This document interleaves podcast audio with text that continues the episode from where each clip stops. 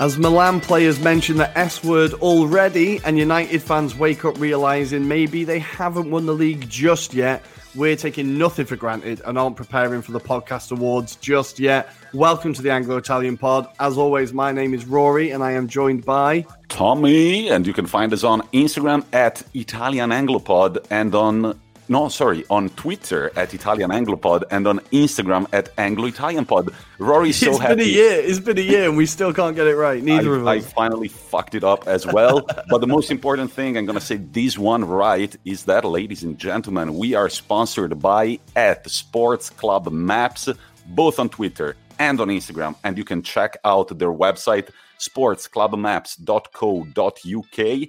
We've already done our first giveaway. And our friend Carl from Minneapolis was our first winner this very Monday, this past Monday. He, what did he select? Uh, an N B A map, I think. I yeah. was, honestly, Carl, nothing against you, but I was very disappointed you opted for a basketball prize on a football podcast. But you know what? We will let you off. You are the first prize winner. Congratulations.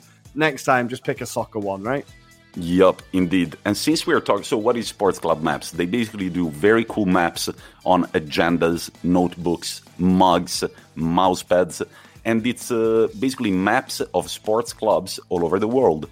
And since we're talking about the entire world of sports, we're going to fly very quickly to Suriname. Rory, are you ready for this trip? I've never been before. Let's go.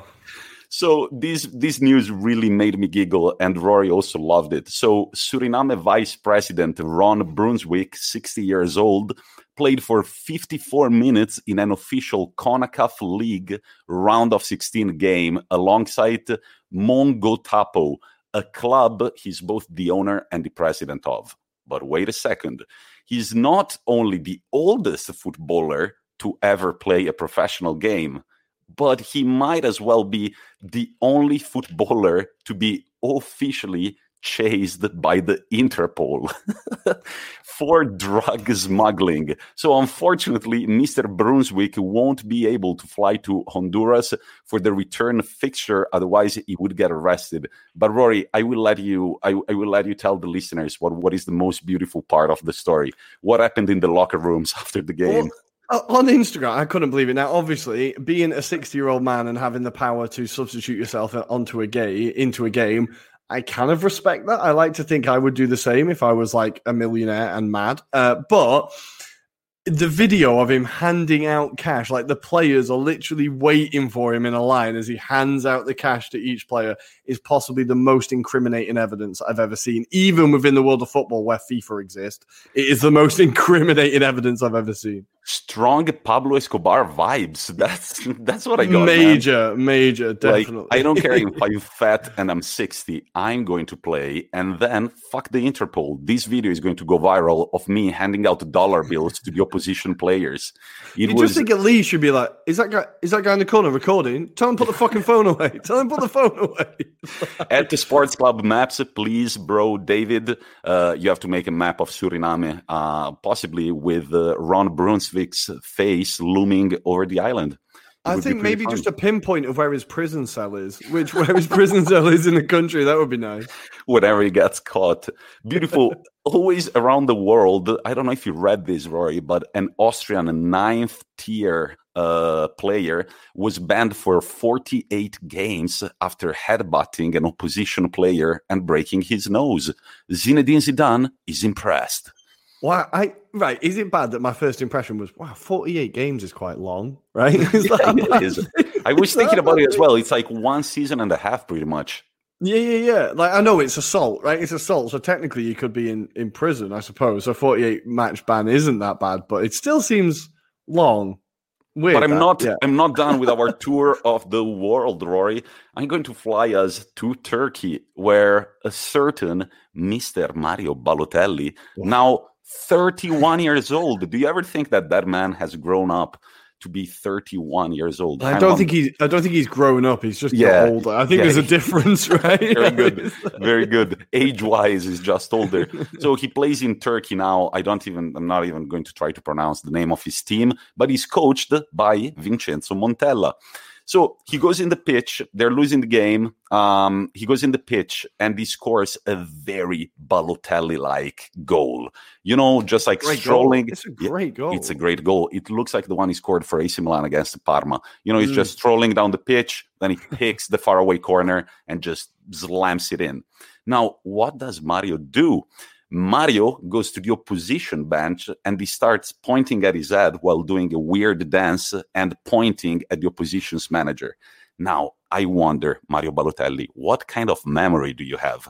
Because all of this happened because back in the day, when Mario Balotelli used to play at Man City, you probably remember that incredible miss that he had during a friendly match in the United States.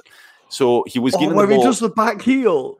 Exactly. Yeah. So he, he does the back heel and misses, and Mancini so on good, the sideline went absolutely crazy. They had a fight afterwards, mm-hmm. and everybody around the world started saying, well, this kid is very talented, but he's a bit of a nut job. He might be an idiot. Yeah, yeah. Every, everybody around the world was saying that, yeah, and yeah. this manager on Turkish television, and I, I don't think Balotelli watches Turkish television, went on and simply said, yeah, Balotelli is a player with no brain. Man, ten years later, Mario Balotelli scores against the said manager and goes celebrating in front of him, and then even assists his teammate for the final two two. What happened, in your opinion, Rory, when the final whistle came in? um, I imagine he was dignified, quiet, and just left the pitch without any fuss, right? Exactly. There was a big brawl. Mario Balotelli. Yeah, he gets he gets older, but he never grows up. And I think uh, I, I think I, that's my last news from around the world. Actually, I feel my like... second last. No, I'm sorry. I feel like Balotelli's definitely someone that searches his own name on Twitter, though. If you know what I mean, like you don't have to tag you don't you don't have to tag him in tweets for him to see you slagging him off, right? I feel like he sits and types Mario Balotelli latest and just goes through what people are saying about him. I definitely get that vibe from him. Um, but we've, before we move on, I'm going to very quickly take us on a very short surprise trip to Bosnia. I shared this on Twitter. In the Premier League in Bosnia, there was recently a dog that ran onto the pitch to. Um, interrupt the game. He managed to get the ball in his mouth and nutmeg one of the players, and he looked absolutely furious with it. If you've not seen it, go on our Twitter, check it out. It's fantastic. The Arsenal management is already after said dog. He's going to wear the number nine jersey next year. But let's go also quickly to Spain, because I saw this post from the page at InstaTrollFootball um, that said, since Koeman said this club has a future only thanks to me, Barcelona lost zero three to Bayern with zero shots on target for the first ever time in Blaugrana history, and then proceeded to draw one one with Granada thanks to a last-minute winner. And at the end of that game that I didn't watch, apparently, Gerard Piqué played twenty minutes Mate. up front, and at least fifteen crosses were attempted to make him score. What do you Mate, think I... of that tactics? I watched the end of the game because I saw that Granada were winning. I was like, okay, let's just see how bad Barcelona are. And my God, they are terrible. They are utterly terrible. They seem so ponderous, slow, lost. And it was just like, um, regular listeners will remember all the way back when we had Uncle Sharma on and he was talking about Inshallah and Cross. Like cross Inshallah and Inshallah. Score, that, right? That, that was a Spalletti's tactic, yeah, tactics at Inter, was, yeah. Honestly, that to a new level. And yeah, he brought on Piqué off the bench to play up front. Um, it it gave me massive vibes of like. Well, Mourinho used to play. Mourinho used to play with Materazzi up top when we were down in the dying minutes of a game. Yeah, I kind of got the vibe. I don't know if you remember this, but Stuart Pearce years ago, when he was in charge of Manchester City, he brought on David James, obviously a goalkeeper. He brought him off the bench to play striker, right? And it was this mad thing, and it just didn't work at all. And I thought it must be such a massive slap in the face to the striker who's on the bench, right? Where you're like, oh yeah, yeah, yeah, you're a striker, but. No, you're. I think you're properly shit, right? So I think like whichever striker was on the bench, it must be a massive slap in the face if he's like, oh no, you know this thirty-five-year-old centre back we've got, we're just going to chuck him up instead. But I don't know. Koeman is. Um, if there was ever a mask of him being like a, a great manager or a nice guy or whatever, it's slipping fairly quickly, I think. Yeah, and he looks like a dick. I'm just going to say it. He doesn't. He is. Look like I think he is. I think he. I think he is. Despite me. whilst I'm recording, I'm wearing a Holland shirt. I will still never forgive him for how he cheated England out of the ninety-four World Cup and absolutely cheated us out of it. Um, yeah, I think he's kind of fairly well known to be a bit of a troublesome person. And I have two more news before we jump to our actual Euro review of English and Italian football. So one, allow me to get out of Europe's top five leagues. We're going to quickly talk about Ligue one. Did you catch my, my going drift, Rory? All the way down to Ooh. the minor leagues. Yeah, yeah, all the way down as P S G struggle again with an Hakimi last-second winner versus Metz. Earlier in the game, look this up, Mbappé almost scored any possible goal while attempting to return the ball to the opposition's goalkeeper. Now, oh, shit. there was the, uh, a Mets player got injured. He fell down. They asked to stop the game. The P S G players uh, stopped the game, and then the ball was to be returned. And uh, Mbappé just puts the ball down, man, from way off. And he just, like, without even really looking, he just, like, slams it in towards the towards the goalkeeper. And you see the goalkeeper looking at the trajectory of the ball, and in the end, he's like, oh, fuck. And he actually turns around, and he saves it while facing goal, then blocks it and proceeds to point Mbappé and yelling at him, you're a piece of shit. And Mbappé is like, you're a goalkeeper, right? And he just walks up. Now, I did watch this clip three times just to see, I speak French, no big deal, just to see the lip, just to do the lip reading. And it says, you're a goalkeeper, come on. And finally, this is non-football related news, but uh, an Italo-Moroccan blue-collar boxer last night defeated an Italian neo-Nazi boxer with S S, Gestapo, and Hitler tattoos all over his upper body. Now, it's a scandal that this person, this problem wasn't addressed before, mm-hmm. but this was the first, I mean, I'm not saying but, this was the first big uh, match that he was doing, and the Italian Boxing Federation has finally stepped in and said, we condemn your looks, you cannot compete anymore with said tattoos on your body. Well, good job to the Moroccan guy for absolutely smashing the shit out of good. his face. Good. And finally, good. Rory, good. Are we ready for the Euro review? I think we're ready to go. I think we're ready to go. Let's do it.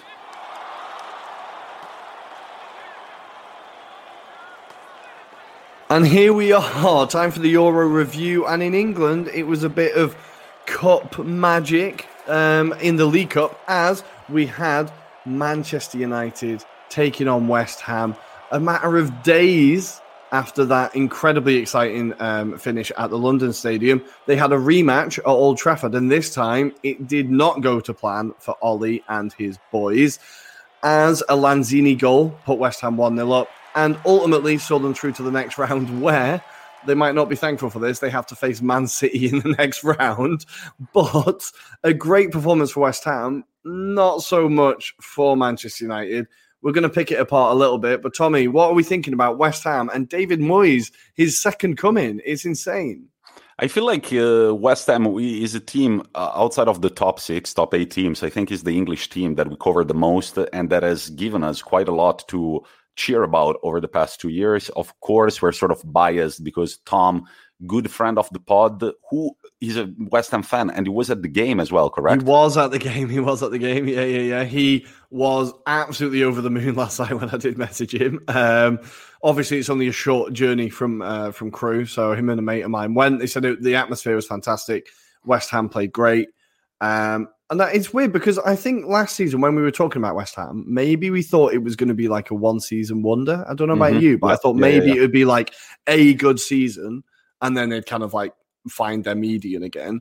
But it kind of feels like they're not going anywhere, and which is great, which is great. And I feel like Moyes, after a career that started so well at Preston and Everton and then went so badly at Manchester United, at Real Sociedad. I think people forget he was out in Spain yep. at Sunderland. Like, I can't remember where else he was. Even his first spell at West Ham wasn't that great. It feels like he's really turned his career around a little bit. And I think what he's done is he's changed. He's changed his style of football to fit modern football. Or, and I, th- I feel like not a lot of managers do that. A lot of managers get stuck in a certain time and mm-hmm. they just don't move. Like even mm-hmm. managers like Mourinho, you could kind of point that stick out yeah, a little bit. Yeah, I agree. And there's certain managers that they get jobs forever, it seems, and then all of a sudden they just never get a job again because they just don't move on. And I was worried that David Moyes would hit that point when he was sacked by West Ham. But it seems like he's kind of looked at himself, thought, right, how, what do I need to change to be able to be successful? And he's done it. Like, this West Ham team are so incredibly well coached. Like, I've seen Man United fans saying it was a second string United side. It was a second string West Ham team. Like, that mm-hmm. was not their first eleven. But the difference is they're well coached. Every player in that squad knows that when they're playing, they know what their job is. Right. Mm-hmm. And off the ball, I don't think there are many better teams than West Ham at the moment. The way they have the kind of low block and break is so effective. And I think just we're going to be saying it across the course of the year, I think, but just we, it needs to be said how good a job David Moyes is doing and how well West Ham are doing. It's great to see. Like, their fans have been through a fair amount of shit over quite a long time, and yeah, I think it's nice for them to be able to see some good things, right? I think it's also nice for a man to see that a manager has struggled but sort of like kept kept doing what he knows he can do mm-hmm. and improve yeah and change their ideas. But I, I think the headline here is about Mark Noble, um, West Ham's captain, after missing the penalty last weekend against Manchester United. This time around, we can say that he really dropped the captain's performance, correct, Rory? Definitely, definitely. He was absolutely key in it. He also could have had a goal at the end, should have, could have had a goal at the end. Um, what I did like was his comments after the game. So during the game, um, Jesse Lingard, now I think he went down quite softly. There was definitely a pull on the shirt, but it wasn't a penalty. I think he was looking to go down more than looking to score the goal. But Mark Noble, after the game, came out and said, well, look, he dived, but you'll notice that he didn't do that when he was at West Ham. He's only done it since he got here, which I did love as a little as a little dig. Um, nice. But there was also a great story midweek from Mark Noble about, because obviously after missing that penalty and... It, It meant, obviously, it meant a lot for him to miss that penalty, and he was quite upset about it. He said over the weekend he um, he was going out for his wife's birthday. They were going on the train, and he bumped into the train driver, who was a West Ham fan. Um, and this guy had, like, served in Afghanistan, and he was talking to Mark Noble just about how much, like, he loved him and how much he loved West Ham. And Mark, and Mark Noble released this video afterwards saying, look, I don't know who he was, but you need to get in contact because that conversation meant so much to me. Like, I was feeling really down, and you kind of just single, how we talked. Single-handedly, yeah. Yeah, how we talked and how you kind of showed your how much you care about West Ham, and it, it really cheered him up. Um, so he said he's looking for this West Ham fan to kind of host him and his family down at the um, at the London Stadium. And I think it's just it sums up what type of man he is and how important he is to that club. Luckily that we know for a fact that that train driver listens to the Anglo-Italian pod. Yeah, so. Exactly. Well, he has to. He has to. Our, yeah. our, our listeners are, are, are in the millions now. So by law of odds, he has to, right? I, yeah, yeah, yeah. If not a million, hundreds, hundreds yeah. of thousands. But this was not the only game played midweek, Rory. Do we want to go Gunners' side? Um, let's go super quickly to Arsenal because because for they one, are unstoppable, guys. Three are. consecutive wins without conceding a goal. Wow, three yeah, three consecutive wins, three consecutive clean sheets. We are coming for the title, guys. Um, Titles. Let's put an S at the end of that word right there. It felt like, honestly, last night it felt like being back in like the nineties. I actually couldn't physically watch a game. Like, there was nothing I could do. There was no broadcast. There was no stream. It was just, if you're not at the stadium, you can't see the game. Now, part of me was like, oh, for fuck's sake, I kind of really wanted to watch the game. Then part of me was like, oh, I quite like this, right? There was only the people in that ground were able to experience that game at that time. I quite like that. There's something like quite quaint about that, I think. Or maybe right? you're very bad at looking for streaming. Uh, no, oh, trust streaming. me. I'm pretty sure it was trending on Twitter, like how to watch the Arsenal game online. People were like, where the fuck is it? Like, nobody can watch it. I, I um, think I think I will finally pay for a full-on subscription because, man, every time I find a streaming website, there are all these girls that live three hundred meters from my house everywhere. that want they're to everywhere. have sex with me. Now, They're I also just, lonely is, is crazy. Yeah. Now, I want to just address this to Aisha. She texted me multiple times on my screen, and she was online at all times. She lives only one hundred meters from my house. Aisha, look, I I mean, you're lovely, but I was just trying to watch Go some outside. football. Go, Go outside, outside take a walk. Also, she looked pretty A F. All right, whatever. Let's go back to Arsenal. well, Wimbledon. Back to Arsenal. Back to Arsenal. Um, part of me was kind of, yeah, so part of me liked that we couldn't really see the game. Um, I've seen the highlights. Look, um, by all accounts, Wimbledon gave a really, really good account of themselves. League One team, their fans have been through all sorts, like their club being moved, their club not existing. A F C Wimbledon have started from Sunday League basically and worked their way back up to League One. Like an incredible club. Great day out for the fans. There were eight thousand A F C Wimbledon fans at the Emirates last night, which is insane.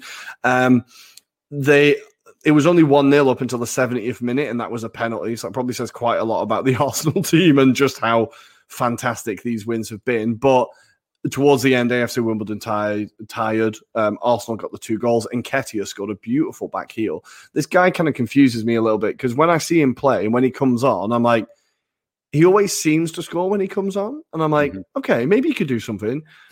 But then he's not quite the level we need. I don't know, he confuses me. But he really stood out last night, again, against League One opposition, it has to be said. But look, I think this is an exercise for Arsenal in building confidence, right? Mm-hmm. This is just, let's just get the W, get the, like, keep a clean sheet. It's all about momentum, all about momentum. Because as much as this is like a positive run for Arsenal, it does still feel like it's built on sand, and one negative result could send us right back down again. So I feel like it really is an exercise in building confidence. But three nil, we'll be playing Leeds in the next round, which should be an interesting game. I think it's quite exciting. Um, and yeah. no complaints from me, really. Um, just a nice, efficient win. Smith Rowe got another goal, so his first goal of the season. Hopefully that warms him up ahead of the North London derby this weekend. Fingers crossed.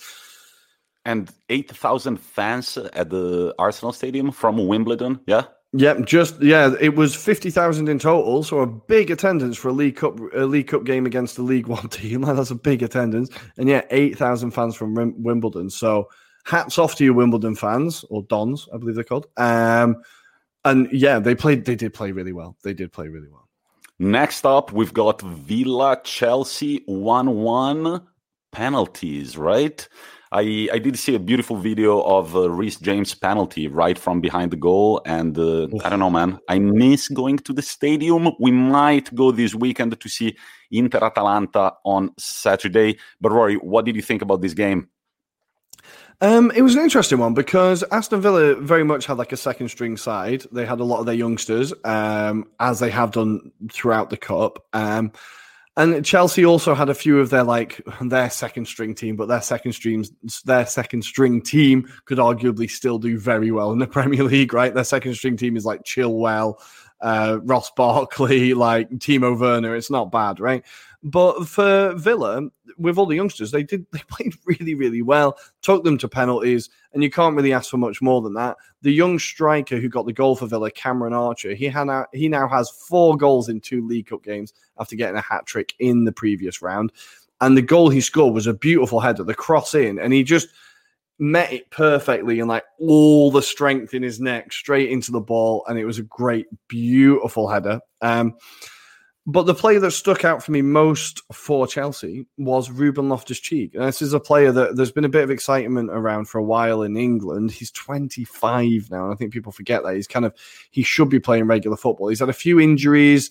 He's been in and out of the Chelsea team, out on loan here, out on loan there. But when you see him play, you realise this guy is good. If he could get a move to a club that where he could get a regular run, I really think he could be like knocking on the door of the England squad. Like the guy is really good. He's just not getting that place at Chelsea. And while he's only getting League Cup games here and there, you feel like that's not going to change. But I just wanted to point out just how good a performance he had. Um, you're right, Reece James scored the winning penalty. Ashley Young hit the crossbar with his, unfortunately. Oh, Ashley, um, Inter legend, Inter Scudetto winner, don't forget it. exactly, exactly. The first player to win Serie A and Premier League, right? Yep. Um, he unfortunately missed his uh, missed his penalty.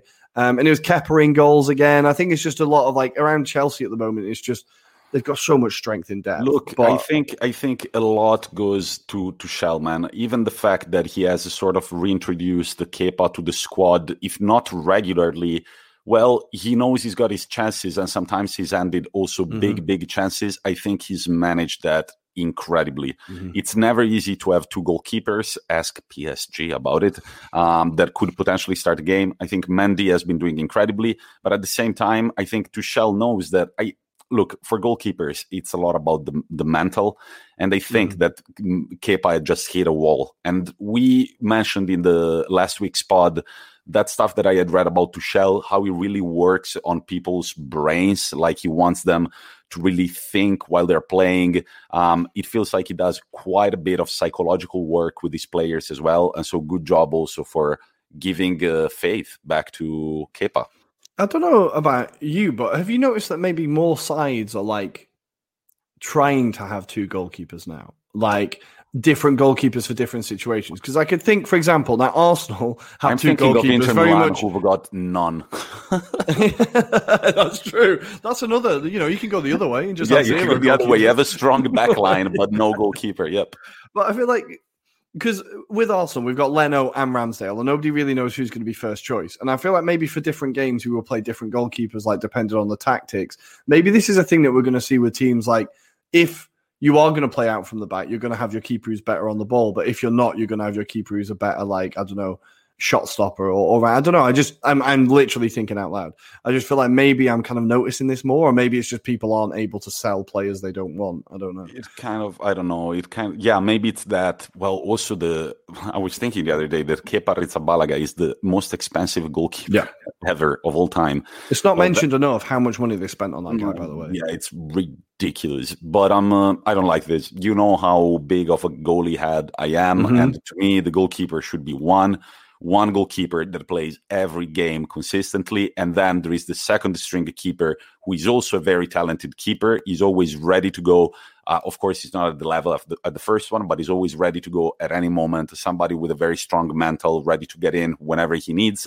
And then I, I would, in, at my club, I would ideally want a goalkeeper that plays every game there for like a good five, six years. Then the second keeper, maybe we give him on loan here and there. And by the time he comes back, he's ready to be the first string mm-hmm. keeper until yeah, we find yeah. a better one. That's what I would do. Personally. But Rory, before you go on a big rant about foreigners not getting English culture, let's go I to feel Norwich. Like that needs to be caveated, but yeah, go on. no, no, no. You, you will have a chance to do that later. Norwich, Liverpool, zero three. What do you have to tell us about the mighty Reds? Um, Minamino getting two goals. And I feel, again... This is a player who he came in from R B Salzburg, I want to say, or Leipzig, one of the R B teams. Can never remember which one.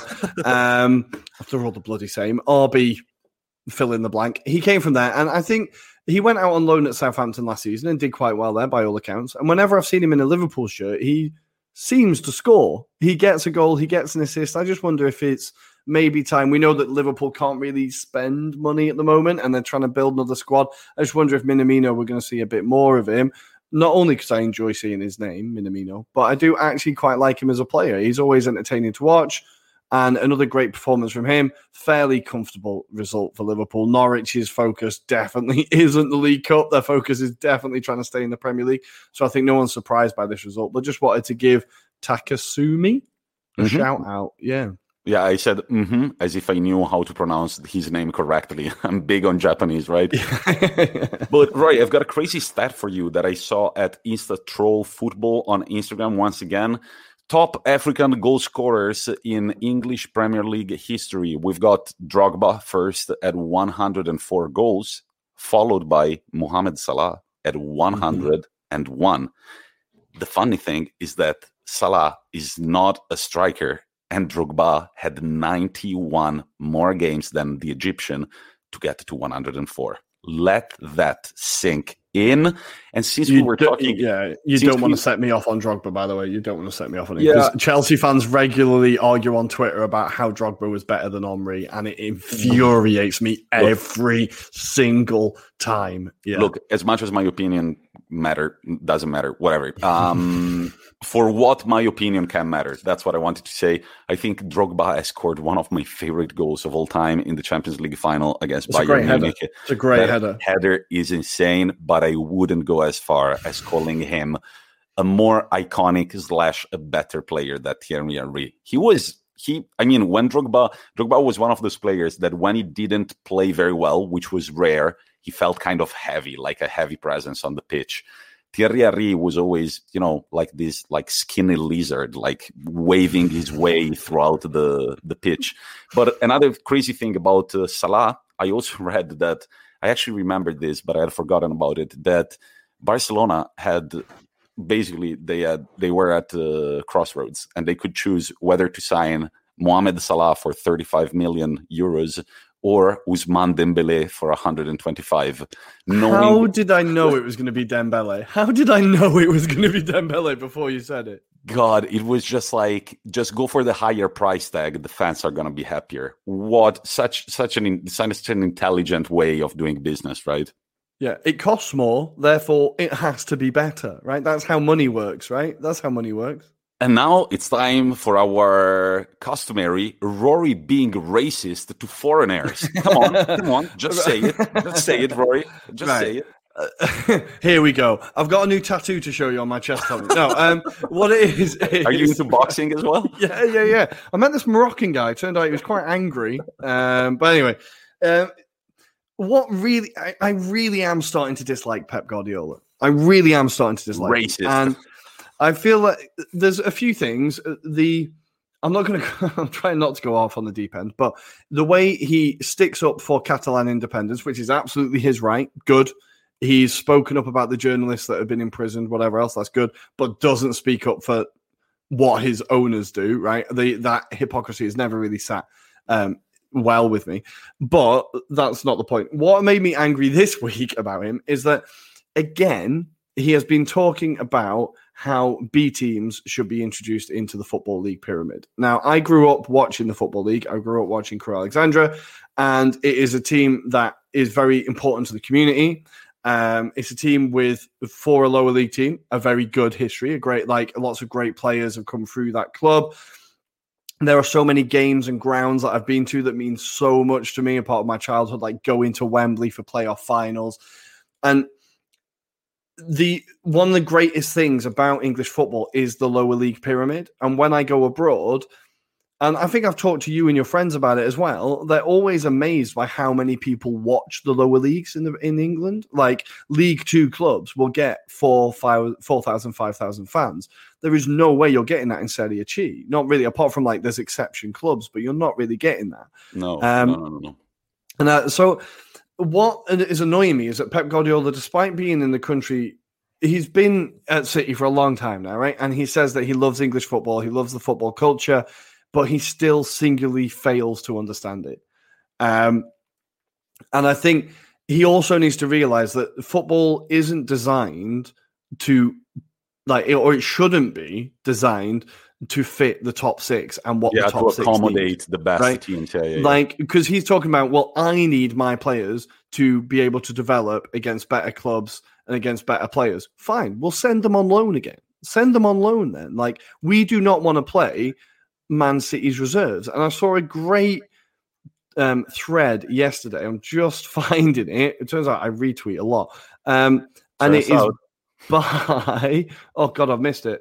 Um, He's missed it. By the way, on Twitter, you find us at Italian Anglo Pod. Go right. He got it is by Gabriel Sutton at Gab Sutton, and he talks about it. And what he does is he he talks about great moments in the Football League. So when Manchester City, the actual club that Pep Guardiola was managing, had a um, second division playoff against Gillingham, it was this incredible game, won on penalties. It was like four four in extra time. It was an incredible game. He said, imagine that game.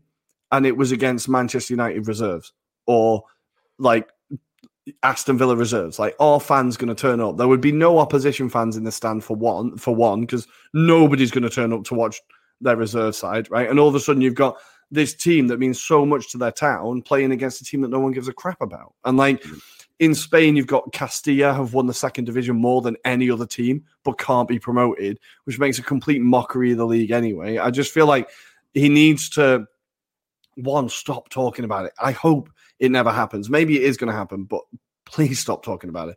Um, and then he was also trying to play the fucking victim card with, oh, I've got to play youngsters because I've got a threadbare squad. You've only spent a billion pounds on players. How? Do not moan about squad depth at Manchester City. Do so not. To, to sum it up, Rory, could we say that your bottom line is keep Britain British? Uh, yeah, undoubtedly. Yeah, yeah, yeah, yeah, yeah, undoubtedly. undoubtedly. Of course, God, we're that joking. Could be clipped so badly. If people clip that, that could be dude. But well, it's out of context. We're joking, you know. As guys, we make these little. I make these little jokes. I like to make Rory uncomfortable. But I, I voted think, Remain. I voted Remain, guys. I voted Remain. But in uh, in um, in other, I, I think uh, in all seriousness that Guardiola is kind of paving his way out of Man City mm.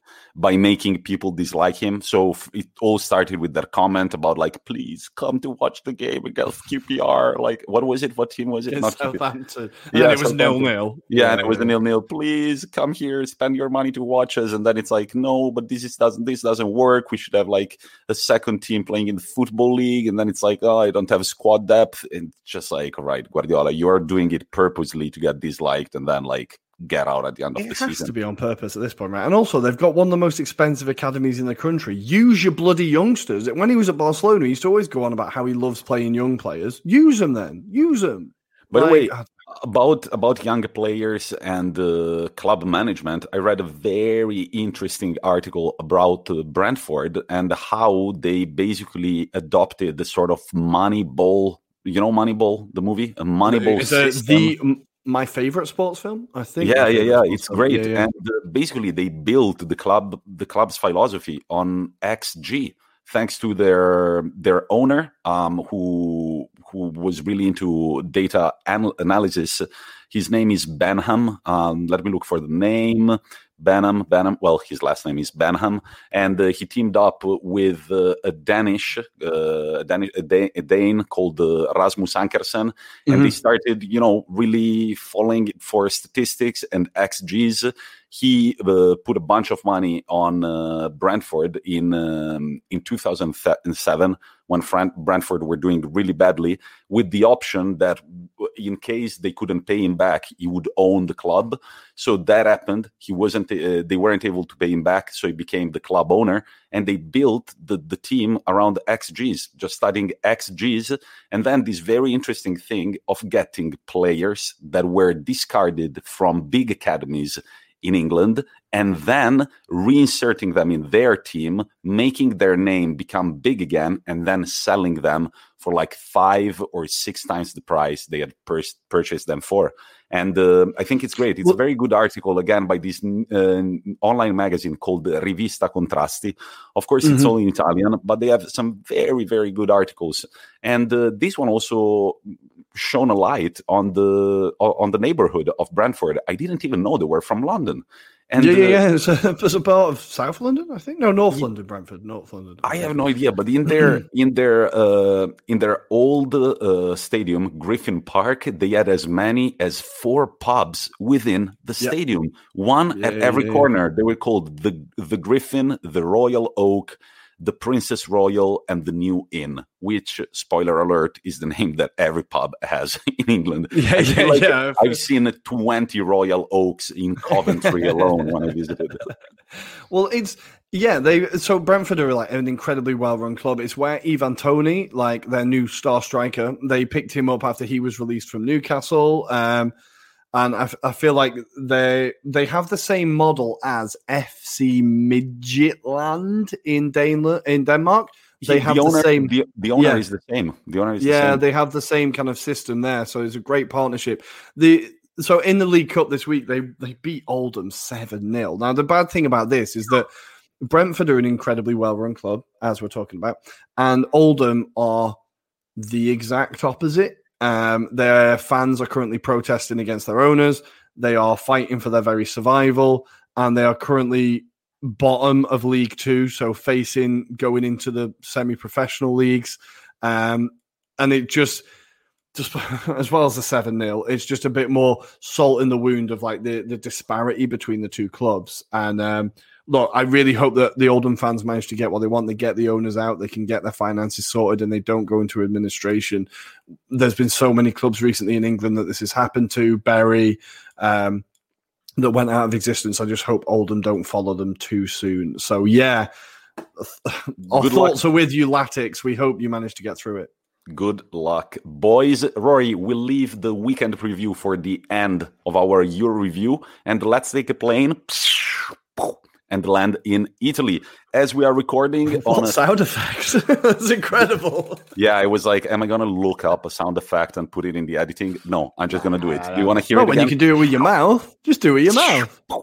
Yeah, it doesn't sound like playing at all. As we are recording on a Thursday afternoon, Sampdoria are currently losing to big-time table leaders Napoli, thanks to a goal by my fantasy football striker who goes by the name of Victor Osimhen.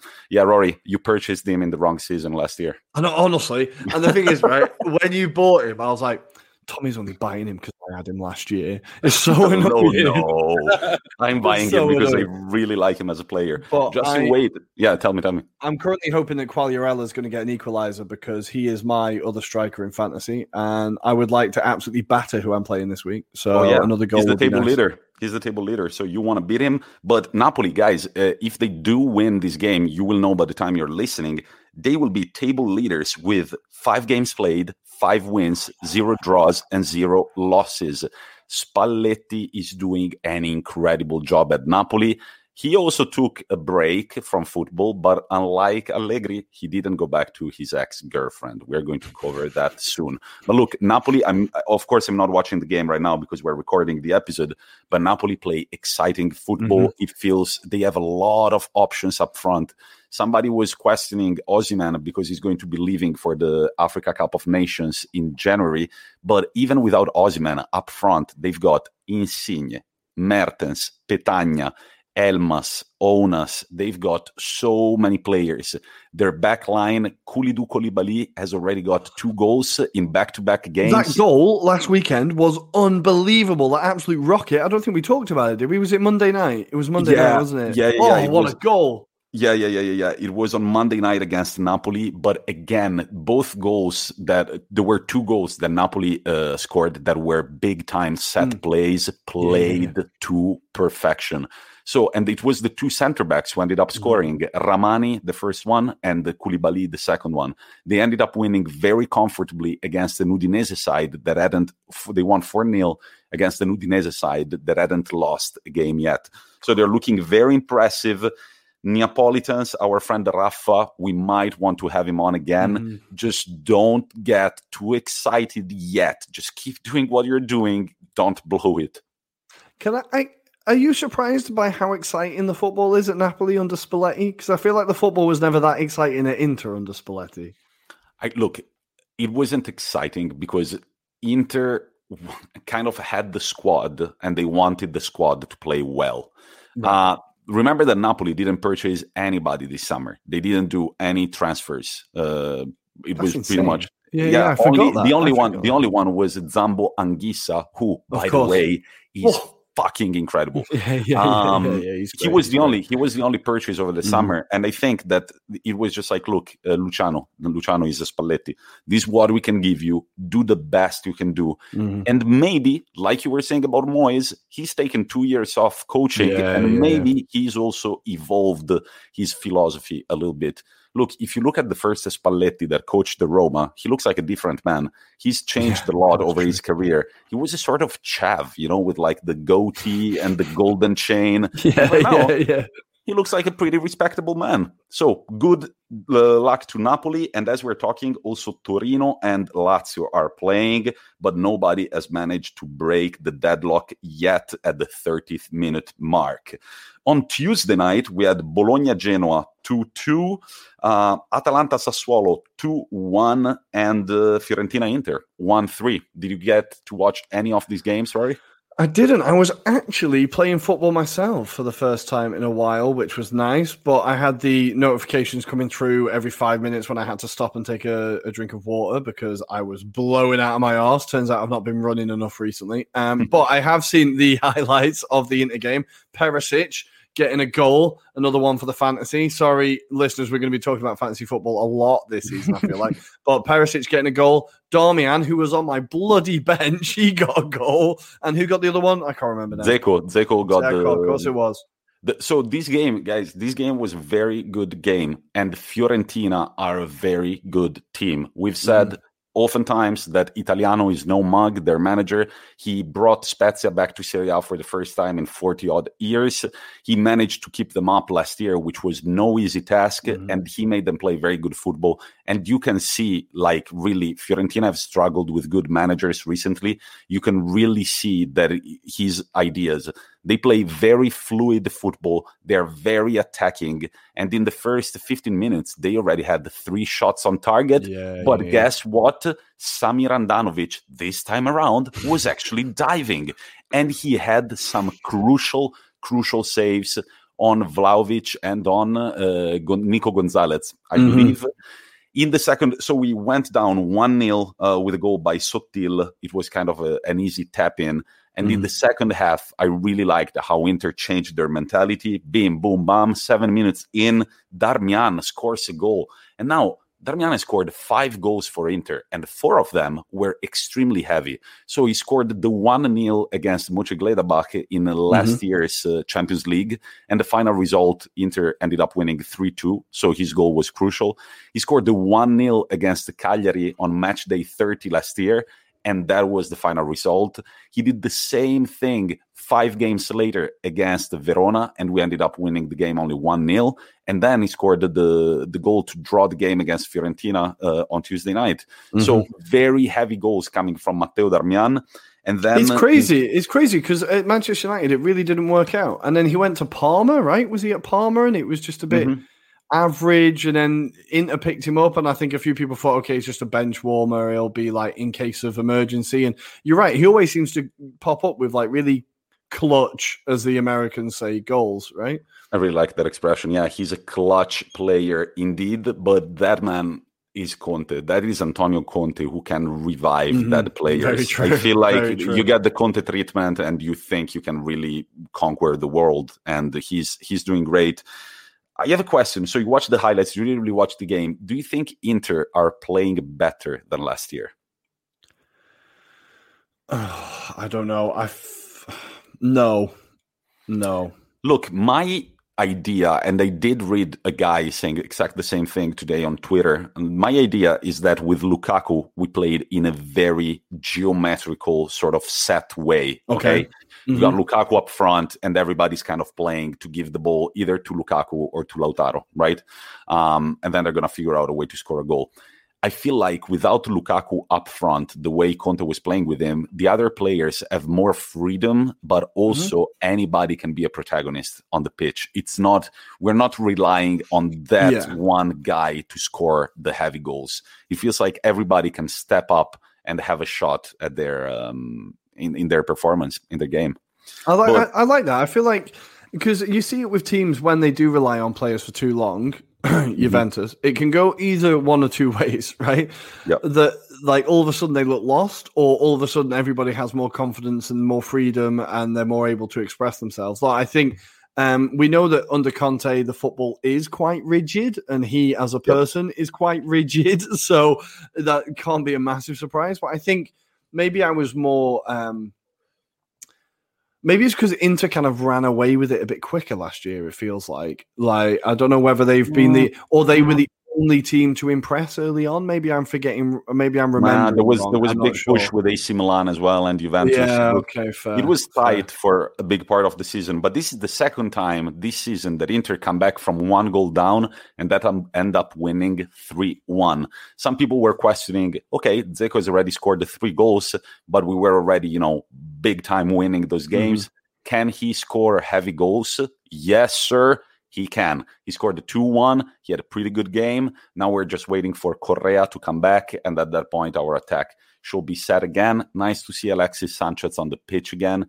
But yeah. when he's not when he's not on his night, it's kind of underwhelming. I'm sorry, Alexis. Big fan, but...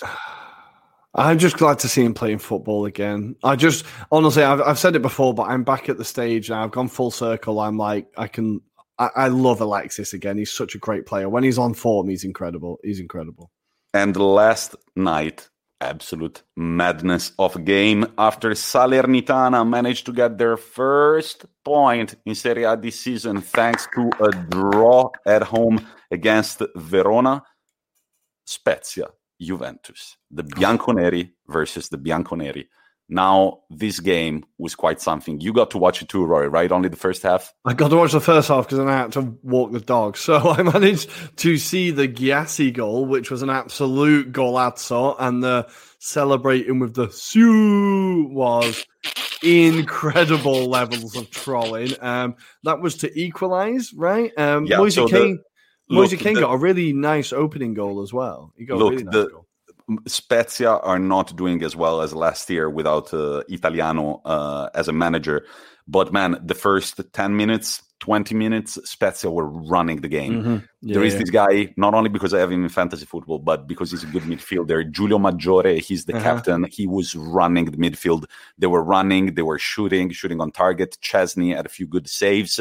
And then Kean scored a beauty of a goal from mm. outside the box. The way dribbled. He shifted it onto his other foot past the defender was beautiful. And it was yeah. also, it was a beautiful, look, it was a beautiful long ball by Bonucci. Rabiot did very well to keep the ball down, to have yeah. the ball down. And then Kean with, I mean, with an experience that I didn't know he had in him. Um, he just dribbled past the defender and slotted in in the low left post. And then Gyasi scored an impossible goal on a very um, on, on a very insisted uh, play by the Spezia mm-hmm. players. Yeah, yeah, and yeah. dude, I loved the Cristiano Ronaldo celebration so in front good. of Juventus. It does so take some balls. It was beautiful, so but that wasn't all, because then in the second half, at the forty-ninth minute, Spezia score another beauty of a goal. Spezia are two one down, but then Chiesa. Oh my God, guys, Chiesa is a natural. He's a natural. You know when you have, Rory, you know when you have those English students that maybe have not been exposed to the language that much, but right, they make right. connections. They and you yeah. say he's just a natural learner. Yeah, yeah I yeah. think this kid was born to play football, because in that goal for Juventus, he brings the ball all the way from the corner flag to the middle of the box, gives it, I believe, to Kean, who yeah, is surrounded yeah, yeah. by defenders, doesn't really manage to give it uh, back to Chiesa for the given goal right away. But then Chiesa sort of gets in there, gets the ball, and that first touch with the bottom of his shoe to just oh. like let the ball slide and then ping it in the net was beautiful. If this team have got a soul, that soul goes by the name of Federico Chiesa. He's the only man at the moment who can really pull them out of a of the dire straits. Well, you would and argue he's possibly their only world-class player. It, he is. He is. Yeah, yeah absolutely. Right? Well, I mean, Bonucci and Chiellini, they've had a great career. They they're were. Not they peak. were world-class. They're not yeah, now. They were world-class. Yeah, they're not now. And then the league scored a seventy-second winner, seventy-second minute winner for Juventus uh, from a corner kick. He had an incredible kick. Really, like the extension of mm-hmm. his leg to kick that ball in the net was incredible. Too bad that Mino Raiola has pretty much said already that the league is going to be leaving at the end of the season. Oh, really? I missed that. Where's he off to? Barcelona? No, they can't afford uh, him. Where's he off to? Oh, not I City have, or something, is it? I have no idea. He had a few. He had a few digs at uh, Juventus this week. This week, Raiola woke up and he was like, "I'm going to throw digs at Juventus." Oh, he's but... done the same. He's done the same uh, uh, with Pogba at United. He must. Someone must have pissed him off because he's been making noises in England again as well. Yeah, but um, um where does this leave Juventus? Um, I watched uh, a few Juventus YouTubers online, and they were all yelling at the camera, and they were like, "We cannot fucking celebrate a three two win against the Spezia oh. as if it was a Champions League final." When I heard that, I was like, "Are you really saying a Champions League final? You haven't yeah. won one." Wait, what do you know about celebrating Champions yeah, League right? finals? You don't remember it. You were three years old. You weren't even but born. Also, right? I don't like this. Um, fans telling other fans how much they can celebrate. It really mm-hmm. pisses me off, because mm-hmm. it's like, guys, guys, guys, what we're in football for, what the, the good bit is, the wins, they're the good bit. So when the wins come, enjoy them, because for some teams, they don't come that often, right? And they don't, don't come we, all the time. Yeah, right? I, I, I so, don't I don't think Juventus are going to are going to get that many that year. However, we could see this game as a bit of a turning point. Their mm-hmm. first win in five games. It brings confidence back to the locker room, but Juventus are still in shambles, and their football last night was not fucking impressive. No, they weren't all. good. They weren't good. No, it was. It just felt like the. I mean, Chiesa, Kean, and De Ligt were just like, all right, we got to score, and they yeah, they yeah, really yeah. took it upon themselves to score each one of those goals, but they didn't come from like any type of free flowing mm-hmm. football, like. until the two two, like I was like, well, great goal by Chiesa, but that's that's something that stands out. Juventus have not been playing great. And uh, later on, uh, Empoli managed to win against Cagliari two nil with goals from Di Francesco and Stulac. Um, that but was Sarri uh, not having a good start, eh? Yeah, well, I mean, he had he won. He tied the first game against. Mm-hmm. Uh, he tied the first game against Lazio, and now, yeah, losing the second one. And then A C Milan Venezia two nil. Look, A C Milan play good football. I'm not gonna say they don't. Mate, that second goal was beautiful. That oh, second both, goal was beautiful. Both, both goals were very pretty. Yeah, like, yeah, yeah. And uh, also Teo Hernandez. It's the first uh, A C Milan defender from two thousand four, two thousand five to both score and assist in the same game. If you think of the defenders, A C Milan have had, really?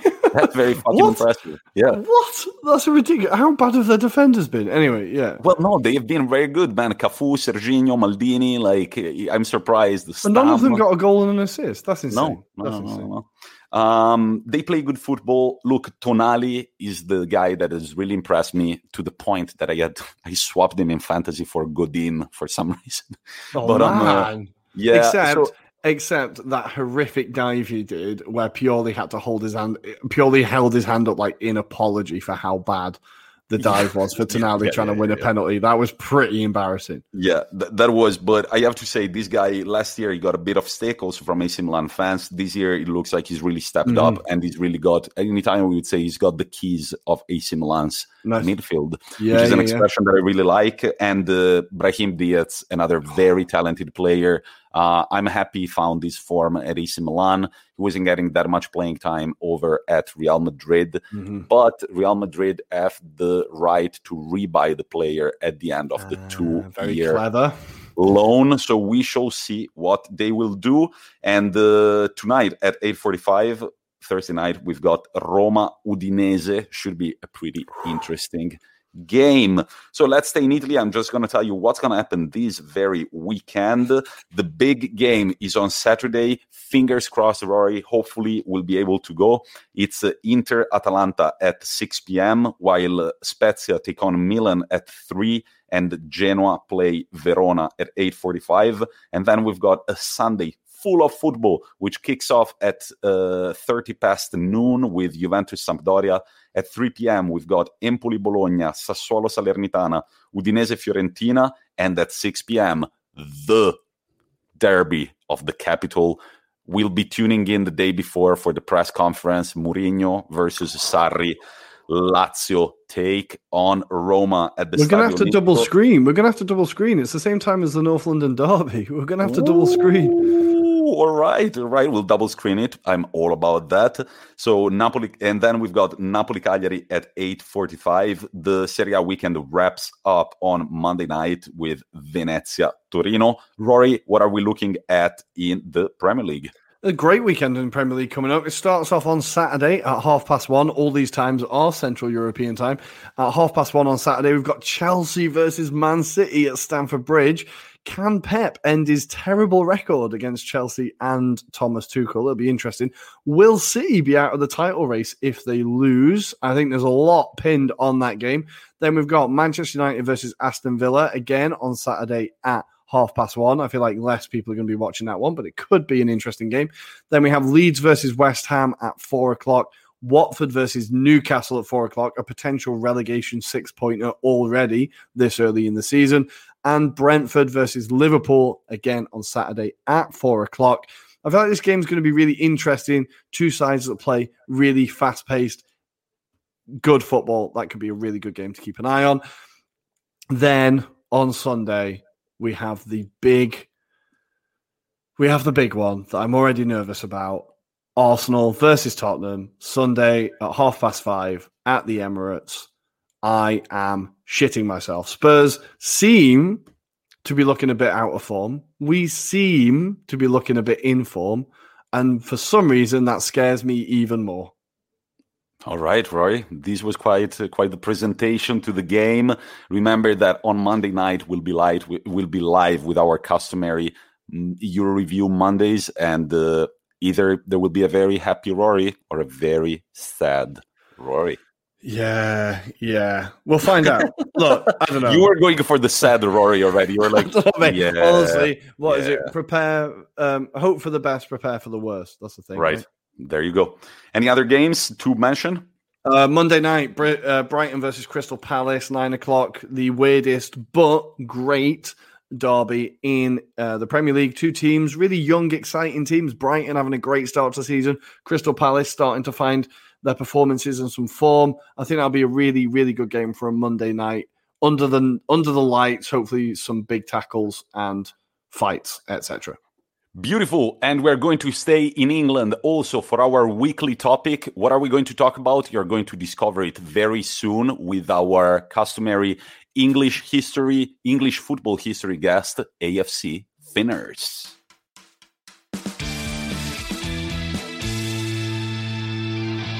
And here we are, ladies and gentlemen. We are ready to tackle our weekly topic together with Rory, of course. Uh, Rory, you want to say something? Hello. You've been Hello, here all along. But especially, we are joined by our English football expert, Mister A F C Finners. How are you doing today, Finners? Very good, thank you. Good to be yeah, on in, again. Ca- in case you don't know, A F C is really his first name, and Finners is really his last name. His parents so, are super into football. Super yeah, into football, and, right? and super into acronyms as well. We don't know what A F C fully stands for. But I'm very excited about this episode because once again, my two friends are going to help me and any of the listeners who aren't that aware of this history learn more about the Liverpool Football Club, but especially learn more about the manager that sort of turned Liverpool's faith around forever. And we're talking, of course, about Bill Shankly. So before we actually start, uh, what is uh, what is the... So Bill Shankly is a household name in English football. What are the first things that you guys think about when you hear this name? I'll let you go first, A F C.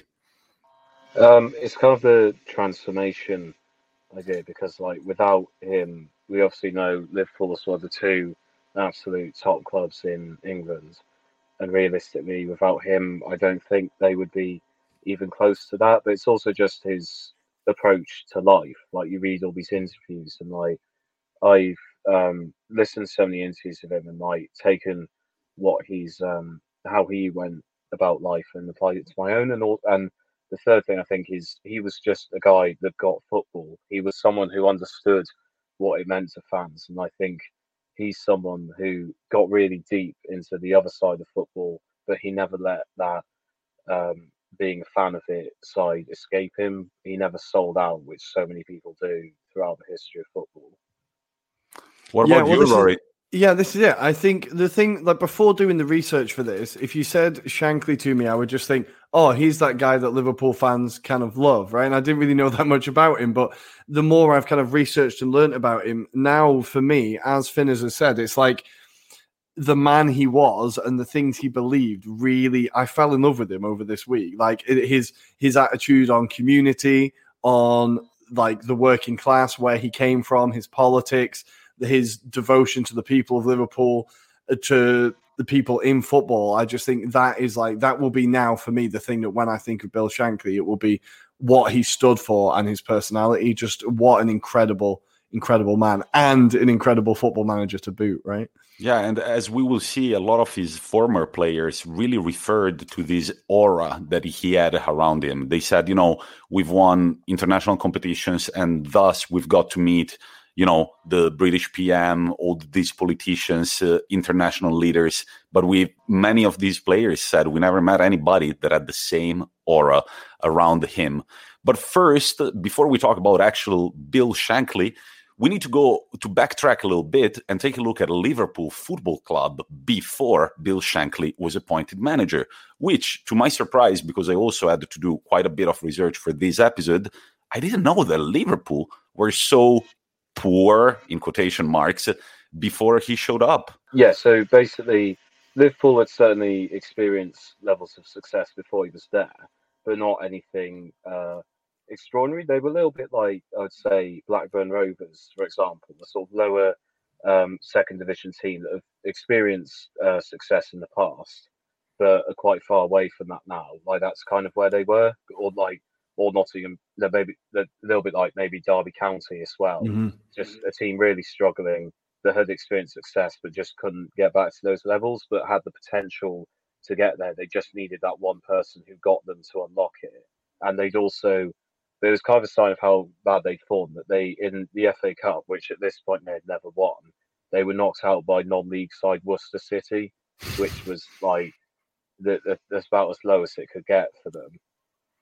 And what was the relationship with the rivals, the historical Merseyside rivals, Everton, uh, back then? Was Everton sort of the better side in Liverpool? Who was uh, who had more trophies before Bill Shankly's arrival? Um, I think Everton had um, so, somewhat of a high profile because they had um, Dixie Dean, and like mm. in that era of football, he was like not just like Lionel Messi; he was essentially like a movie star as well. Like, he wasn't in movies, I just mean he was kind of that level. He was like, when people thought of the U K, they would think of Dixie Dean. So mm. because of that, Everton kind of um, like had certainly been the more successful Merseyside thing. Forgive me, I can't remember who had actually won to count more trophies, but like Liverpool won a few first division titles, that was it. Everton mm. won a few first division titles and a couple of F A Cups. So overall they were um the more successful side, and yes, Liverpool was certainly in their shadows at that point. It's and, kind and of mad. It's, it's kind of mad to think about that Everton were the kind of bigger, more successful side in Liverpool for a while, and that you're right. Liverpool had kind of fallen. They they still had a decent following by all accounts. I think they still had a fairly good amount of fans turning up, but they were on the way, and it was an old squad. And yeah, they were kind of. Mm. Even falling down in the second division, they were kind of struggling when uh, Bill Shankly took over. So it was, um, it, again, it was something I didn't realise just how much he did turn the club around and how much it was kind of on its arse at that point. Liverpool Football Club was kind of really struggling. And also, it, it, it, it, you can go, you can go, go for it. Okay. Well, basically, like when he turned up, like, yeah, like you said, Robbie, it was like a complete mess, but he, like, he basically turned up and saw the training grounds, and he asked if it had been bombs during the war. And he basically said, pretty much everything has to change. And like most of the players that were at the squad when he had joined had left within a year. Um, mm-hmm. But a strange thing um, in line with that was one thing he didn't actually change was the backroom staff, because he, um, excuse me, he like turned up, and all the backroom staff that were already there kind of thought, well, he's going to bring his own backroom staff and we're going to get the sack, like, which happens mm-hmm. a lot of clubs nowadays. But he sat down with them, and amongst them were the likes of excuse me, Bob Paisley and Joe Fagan, who both managed Liverpool to European Cup triumphs. And he said to them, like, no, I want I want you guys um, like to be my backroom staff. I'm going to let you help me take this club to the top. Um, so it kind of shows, again, there was that potential in there. They just needed someone to unlock it. Um, but like, yeah, he just he just came along and said, look, everything's got to change. He like he like set about changing the entire squad. The training ground had to be completely renovated, and like it was Melwood, like, but not Melwood as you would know it. Mm-hmm. Didn't didn't he have a quote that Anfield, that is, well, the, his Scottish accent without subtitles was quite difficult to understand. But didn't he have a quote that said, after years he was at Liverpool, he said, when I got here, Anfield was the biggest toilet you could find in Liverpool, just to describe the state of decay of uh, of the environment all around the club. But um, let's uh, let's. backtrack again a little bit, and let's talk about Bill Shankly, the man. Before getting at Liverpool, he was a Scottish man from a working family. Um, they were miners, and he, one quote that again I was able to understand was that the option was between becoming a miner and a footballer, and he was pretty good at football, and so it was like, it was really a no-brainer, and they went all in into it. Was he a successful footballer before he turned into a manager? Yeah, yeah, he certainly was. Like his kind of his whole policy was like he grew up in a small mining town in Scotland called Glenbuck, but he um he basically always felt he was destined to be a footballer. Like when he had his breaks from mining, he would just spend his time kicking a ball about, and he felt he would always become a footballer. He was just in the mines to pass the time. But he uh, was offered a trial by Carlisle, and he spent a couple of years there before he went to Preston North End. um, but a lot of his career, like, he couldn't properly experience because of the Second World War, but he was still able to win uh, the F A Cup with Preston just before um, the outbreak of the war. But he was like, um, he was a very good player. He was a right back. The, the Preston fans absolutely loved him because of his work rate. Um, and yeah, he was he was greatly admired as a player just for his dedication to the cause. Um, but sadly, like a lot of players, he missed a great deal of what could have been the best years of his life because um, the Second World War meant that footballers, that well, the Football League was suspended and footballers could only take part in like essentially pre-season friendlies mm-hmm. for about five years. Well, there's something you highlighted there about his work rate, and that's something that throughout his career he kind of put a real insistence on. Was like there was, uh, I was there was an interview where he talked about um, if there's someone in this country who is being paid for a job and they're not given one hundred percent, I would put them in prison or they yeah, should be taken out of society. And I love. Like, it's really hard line, right? But it also sums him up completely. And you, there, there you can imagine what type of player he was, right? Absolute, like, heart on the sleeve. If you've not left it all on the pitch, then what are you doing? And I think he undoubtedly had that attitude when he was in the mines at sixteen and when he was working in the, like, when he was in the armed forces. You can imagine that he took that application to absolutely everything he did. Oh, definitely, because this is, um, this is a point I did want to touch on because it's one of the areas he has influenced me. There's an interview where he makes a similar point, and he, excuse me, he still points out when he was in the army, like if he had a job to do, even if it's even if it was scrubbing the floor, he would say, "I wanted my floor to be cleaner than yours," yeah. and basically saying like, if everyone does the small jobs to the best of their ability, the world will be better.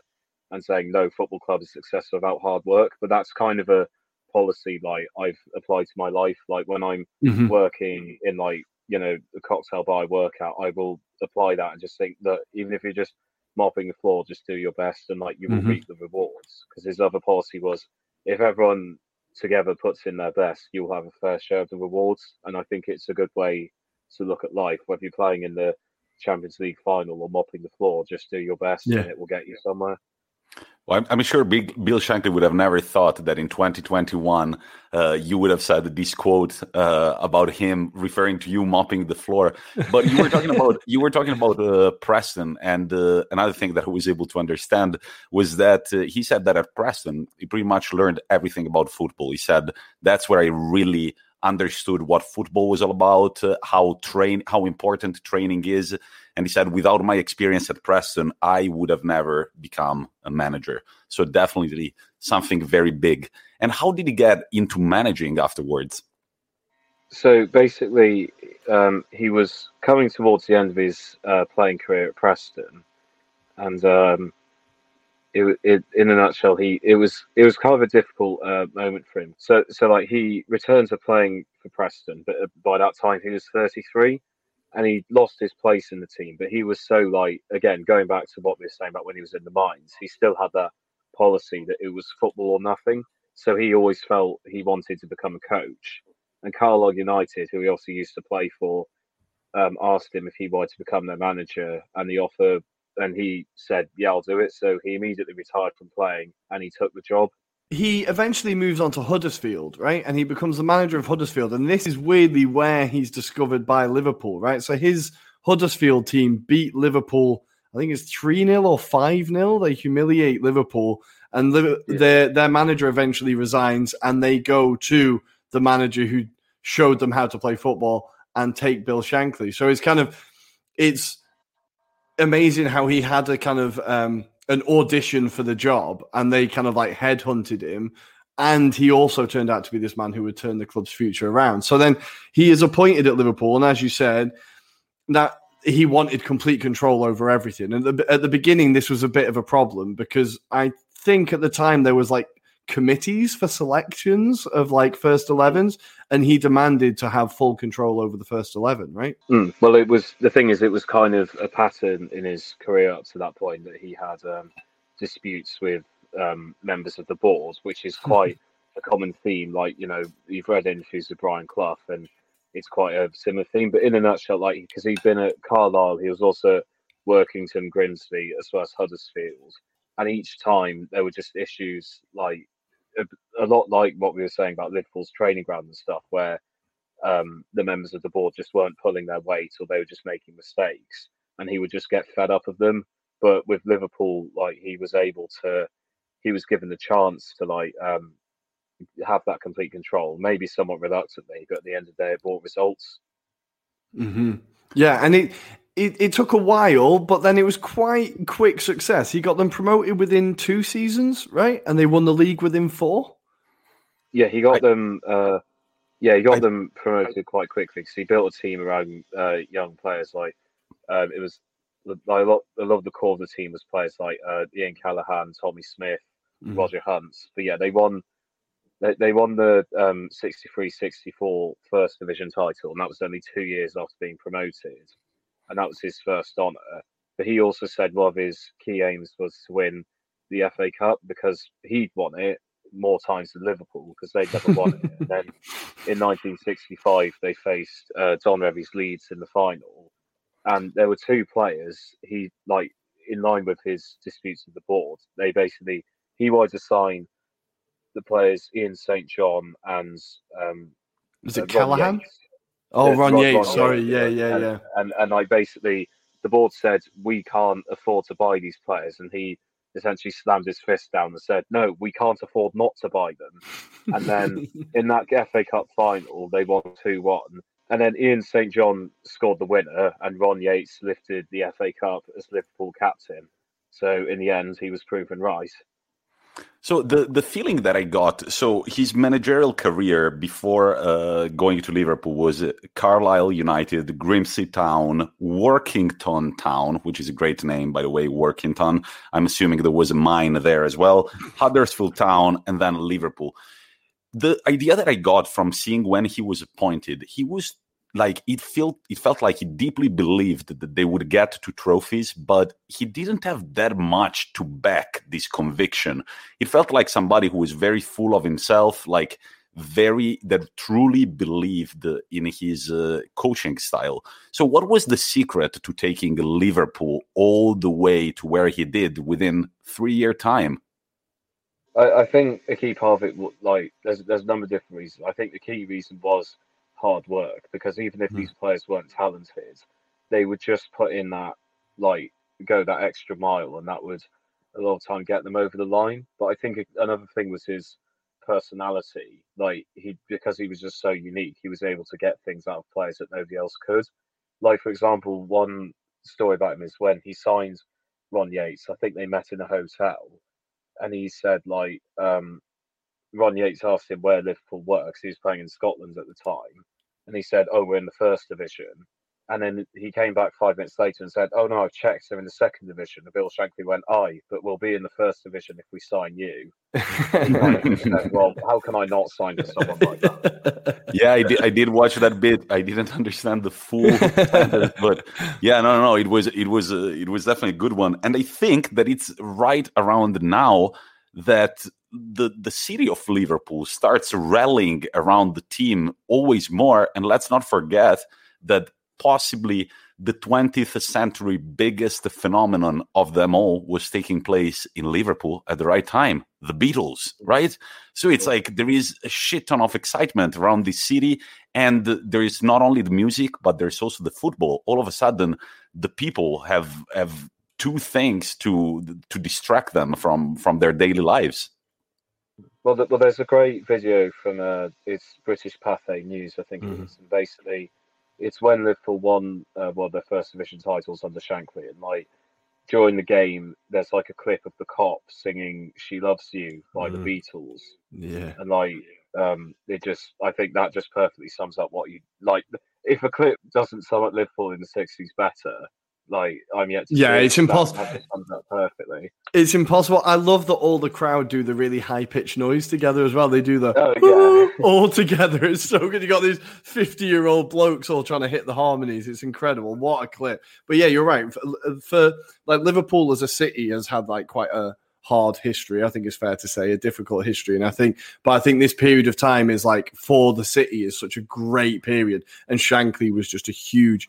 huge part of that. But when you were talking about how he got an extra mile out of the players and how the players believed in him, I don't know about you, but when I heard him speak, there's something about his voice that really, oh, yeah. really did, like, I was ready to run through a wall for him, and he wasn't even talking directly to me. So I can't imagine how much of effect of an effect he would have had on these players. And you're right, it's like that conviction and just the way he spoke, I found it so incredible. Definitely a very, very charismatic man.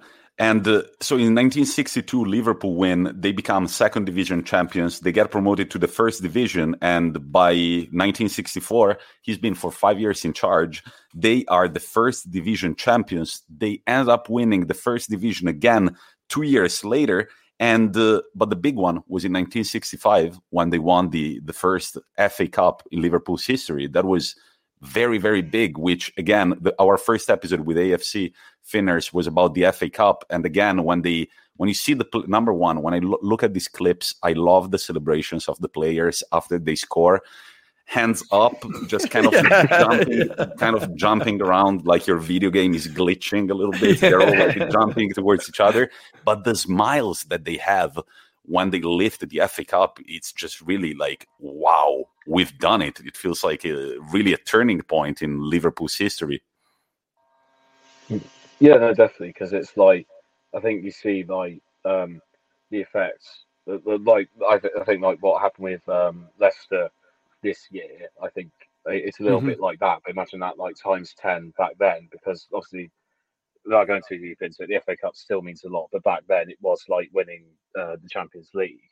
Mm-hmm. Um, but yeah, he just like he basically said, "I wanted to, he wanted to win that for the city of Liverpool." It's like he just he, he knew how much it meant, and yeah, he just saw it's like one of his key targets. But there's a Um, but again, it shows like the mentality he got out of his players, because like, um, uh, like for example, uh, you'll have heard the story of Bert Troutman, the Man City goalkeeper who broke mm-hmm. his neck. It's a bit similar to that. There's um, like Liverpool's defender Jerry Byrne broke his collarbone early in the match, but obviously substitutions weren't in place at the time, um, so he just carried on playing. And like after the game, Bill Shankly said, that after Can you game, imagine? Shankly, oh my god! Yeah, but he said like, you know, Jerry Byrne had played the best game of his life, and like that just it, with what uh, Rory was saying, like you just wanted to run for a wall for him. That I don't think anything sums it up better. But like I they welcomed back, they were welcomed back to Liverpool with like on an open top bus, and there was a crowd of about half a million people. Jesus, like, that's an insane. That's an insane amount of people for an open top bus. Correct. That's like that. That's that's over like that's like four or five Anfields, I think. Like, yeah, insanity. It yeah. is incredible when you think about it. I think it was, again, an interview of Ron Yates where he says, I didn't even know Liverpool had that many people in it. Like, there's people sat on windows, stood on lampposts, just everywhere. And like, I think, again, when you look at these clips, it's like, you know how you see like, is it liquid dynamics within crowds? And you see the people kind of moving yeah, and having to be pushed forwards and backwards. You think, I would actually quite like to be in that crowd, although I bet it is quite uncomfortable. It would have been incredible to be there, though. My God. And another another thing, I don't know if you guys agree with me, but I think by looking at watching the clips, it feels like the nineteen the early nineteen sixties is when football sort of became football as we know it. So if you look at clips from the nineteen forties, fifties, um, a, a lot of times it's just the center back kicking the ball uh, up and everybody chasing the ball and trying to create a play from that uh, throw. But in the nineteen sixties already, by looking at the highlights of these uh, Liverpool games, it feels like players have more of a defined position. There are more crosses in the box. There is the the big forward sort of like cushioning the ball back mm-hmm. for the other forward coming in. So it feels like it's really the time when football starts becoming the sport uh, that we watch every day now. Um, but so... In England, they make statements. They start winning the, the, the first division. They win it twice in nineteen sixty-four and nineteen sixty-six. They win the F A Cup in nineteen sixty-five. But then they start also making a name for themselves in the European stage. How did the how did Liverpool's European campaigns go, A F C? So basically, um, they...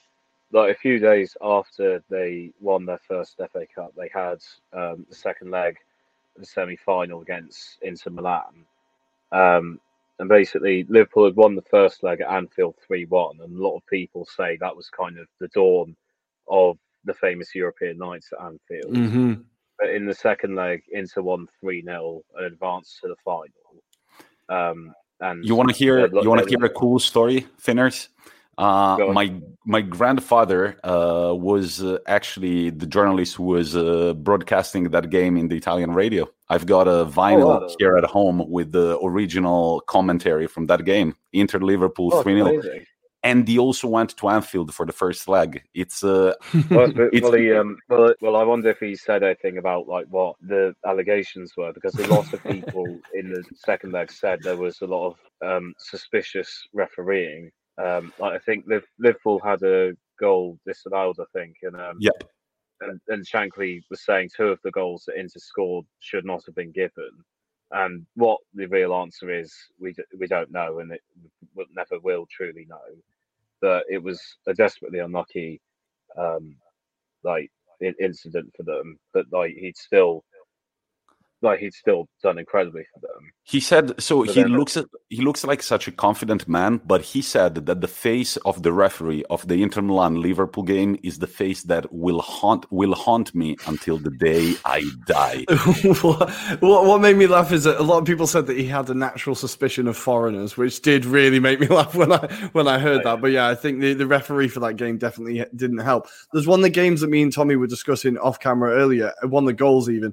And the Interkeeper seems to bounce the ball. No, the, the, sorry, the Liverpool, Liverpool keeper. keeper seems to bounce it, and the inter the inter striker kind of intercepts. Now, I think um, from behind, from behind. Yeah, Shankly's yeah, yeah. school of thought was that he was still in control of the ball. I don't know. I've seen Thierry Henry have goals disallowed for that. I've no idea what the rule actually is. like, and he also said it was the first time. Bill Shankly also said it was the first time that he ever saw a smoke bomb at the stadium. There was one at the San Siro.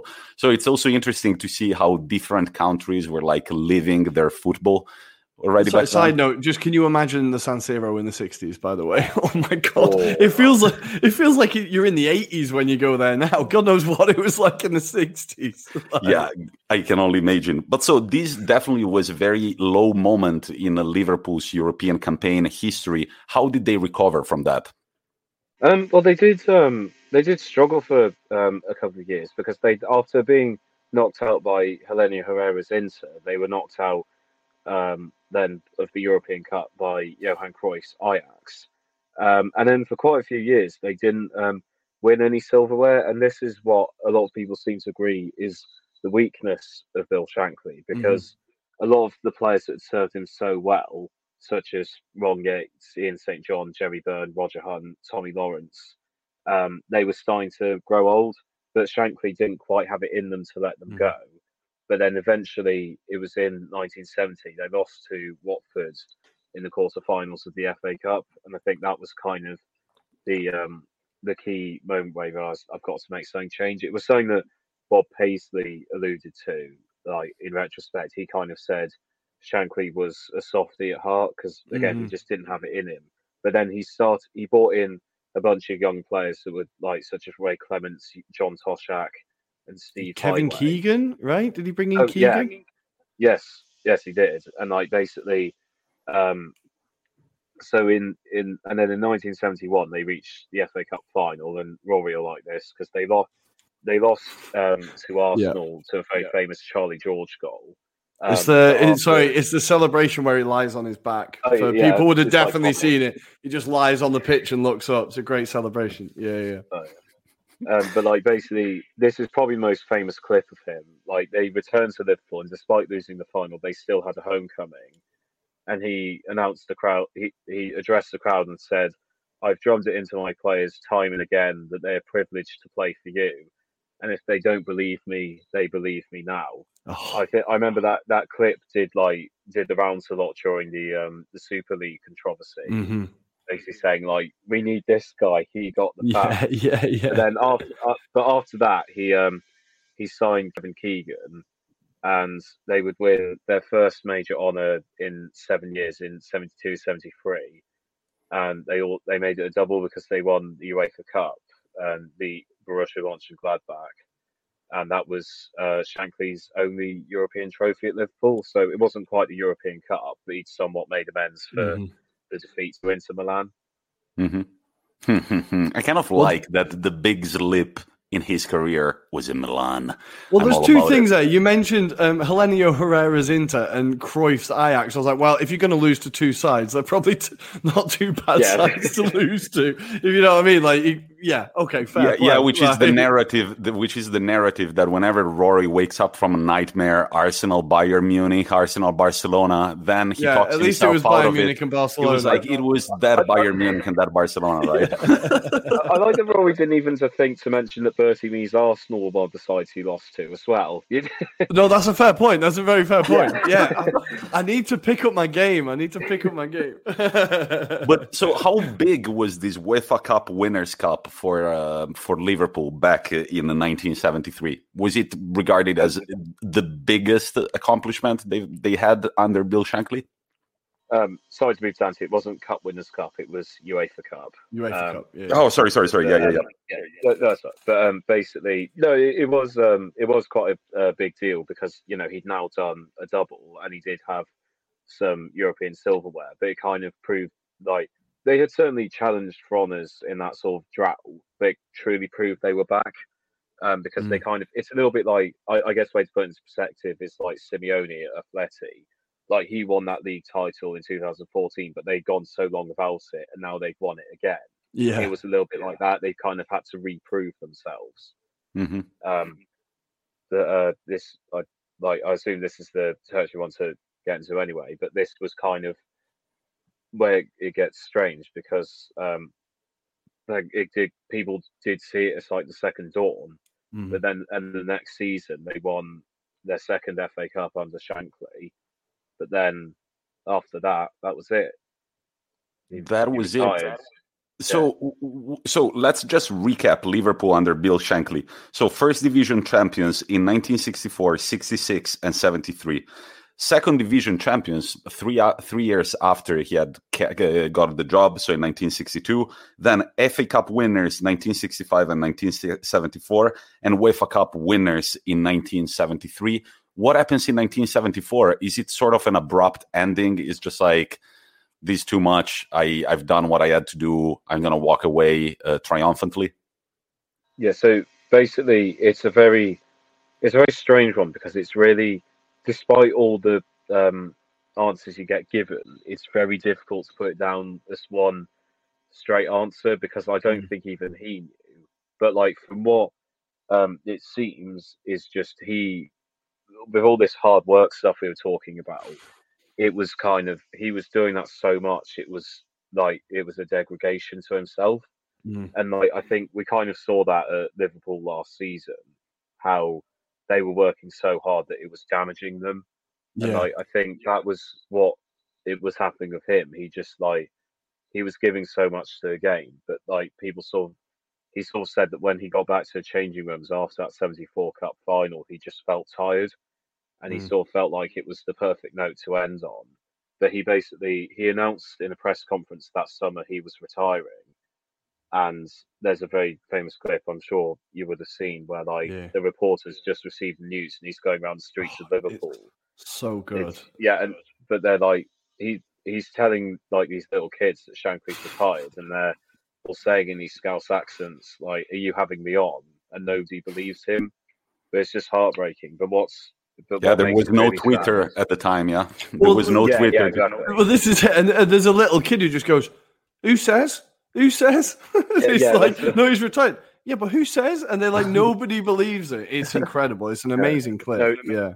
No Fabrizio Romano back then. yeah, yeah. But, but like, they, they, it was, um, no, it was, it was very sad because like he, he retired and I think like he, w- he was finally able to like spend a lot of time with his wife, who had obviously been almost starved of him because he was so committed to football at points. But like, but then the next season, like Bob Paisley was appointed as his successor. But like Bob Paisley tried to talk him out of it. He said, like, you know, go on a cruise with your wife for two weeks, come back, and you'll be feeling all right. But Shankly was like stubbornly saying, no, I'm I'm I'm finished. I packed it in. And then, but then when the next season started, like Paisley was the manager.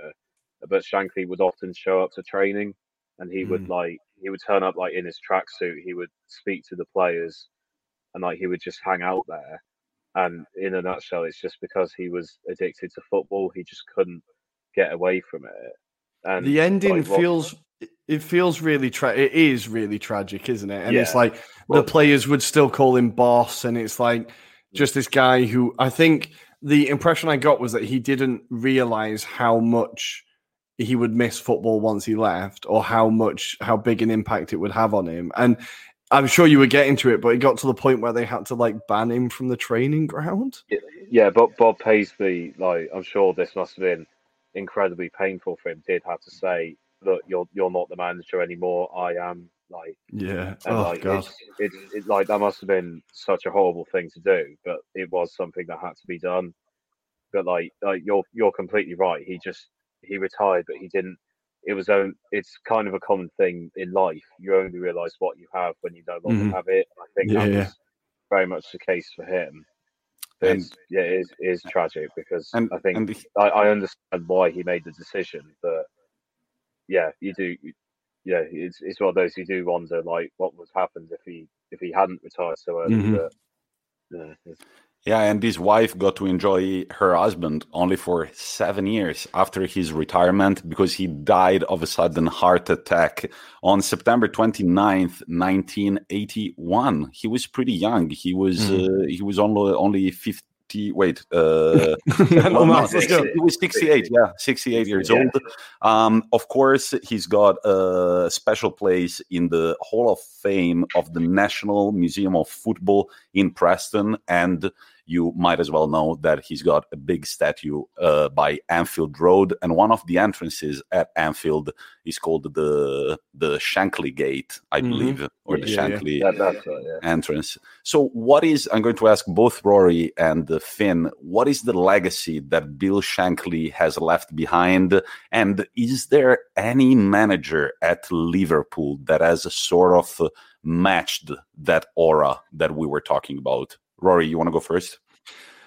Well, I think the fact that he put in the building blocks that made Liverpool able to get the success that they had under Paisley and Fagan, none of that would have happened without Bill Shankly, right? Um, and I think the fact that he, like he, he made that club what it is today, ultimately. And I think, for me, I'm sure Finners might say the same, he might disagree, but I don't think there's a manager in Liverpool that will ever come close. Um, and I think the only manager in English football that you could argue has a as big a legacy would be Busby at, at United.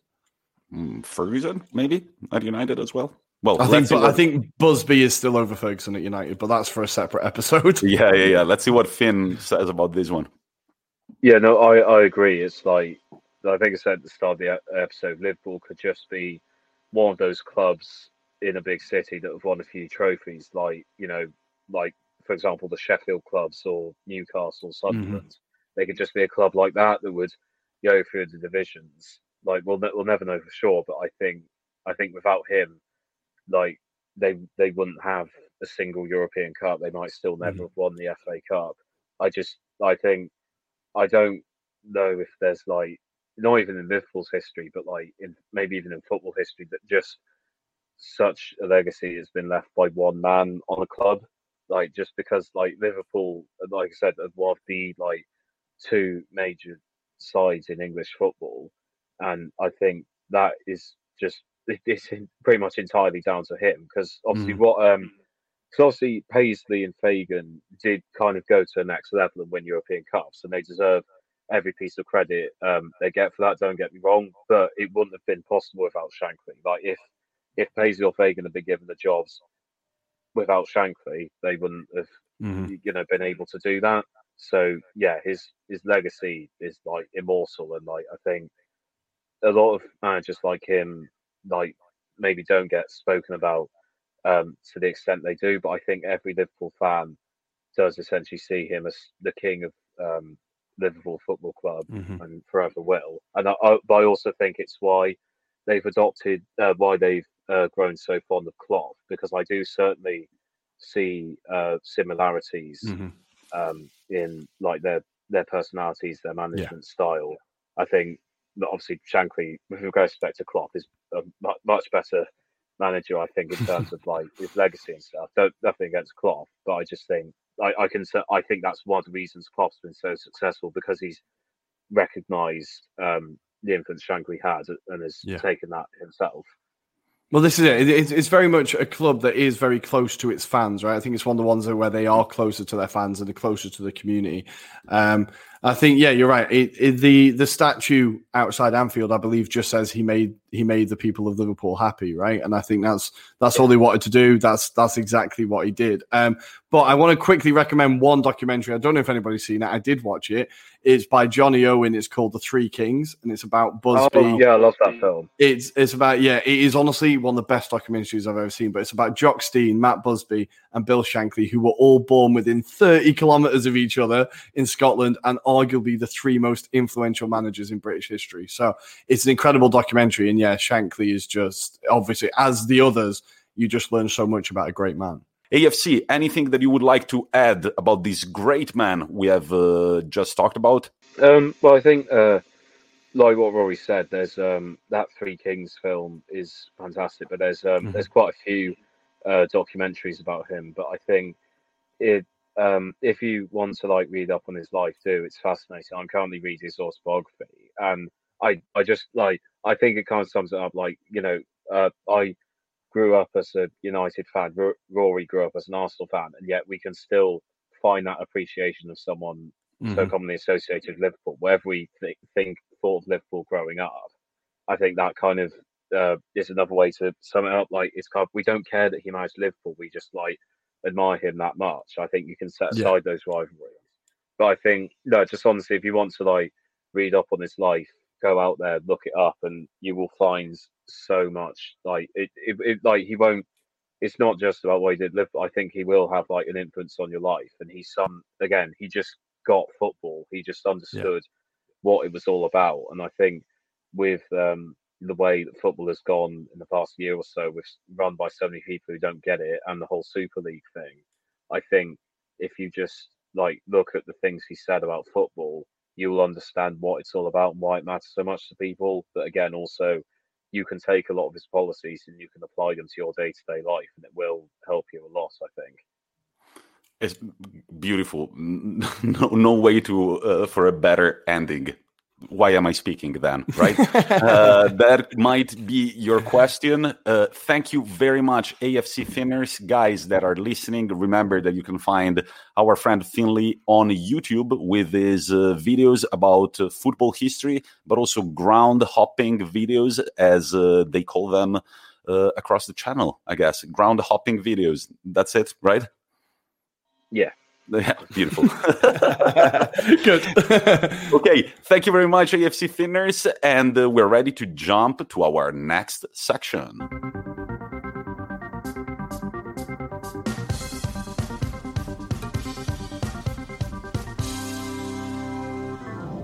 And that was it. That was our part on Bill Shankly, the second in our series of English football history um bits, what would you call it? Uh, football, English football history. Period. That's it, Rory. You, you're struggling. Know, honestly, usually it's me. Went blank. I usually it's that, me though. Who struggles with English. This time around, it's you. No, man, it was super interesting. The only thing that we were missing was somebody with a thick Scottish accent that could revive Bill Shankly's, you know, soul for real. Well, mate, I did worry for you a little bit, without being patronising. The documentary's on YouTube. Obviously, there's no subtitles, and yeah. his accent is pretty fucking heavy. I did think, is is it going to be difficult to understand? Was well, it difficult? Uh, to yeah, and it's not like his accent is very difficult to understand, and the Liverpool players, they speak like immaculate English. So it was like where I, I admit there were I kind of struggle with British English in general. Of course, since knowing Rory, I've improved. But man, you're welcome. Word, the northern accent, the even our friend David from Sports Club Maps. Oh, when yeah, we, yeah, yeah. When we first talked to him, I was like, I kind of looked at Rory and texted him. I was like, just be really, like, listen to everything he says, because I can't understand everything, everything. But um, uh, there is, I, I want to learn English accents. I'm pretty good with Italian accents, but I cannot even, like, make an impression of English ones. Are you, are you good at that, Rory? No, I'm terrible at accents. I'm absolutely terrible at accents. And before you ask, I'm not going to do any accents on the pod. Before Can you, you try ask. to do a Scottish accent? Um, like, let's say, the only let's, word... jump, let's jump to one minute to kick off in a Scottish accent. No, no, no. There's only like, you know, in accents you can do certain words. Yeah. Uh, purple is how Scottish people say purple. Purple. That's all I can do.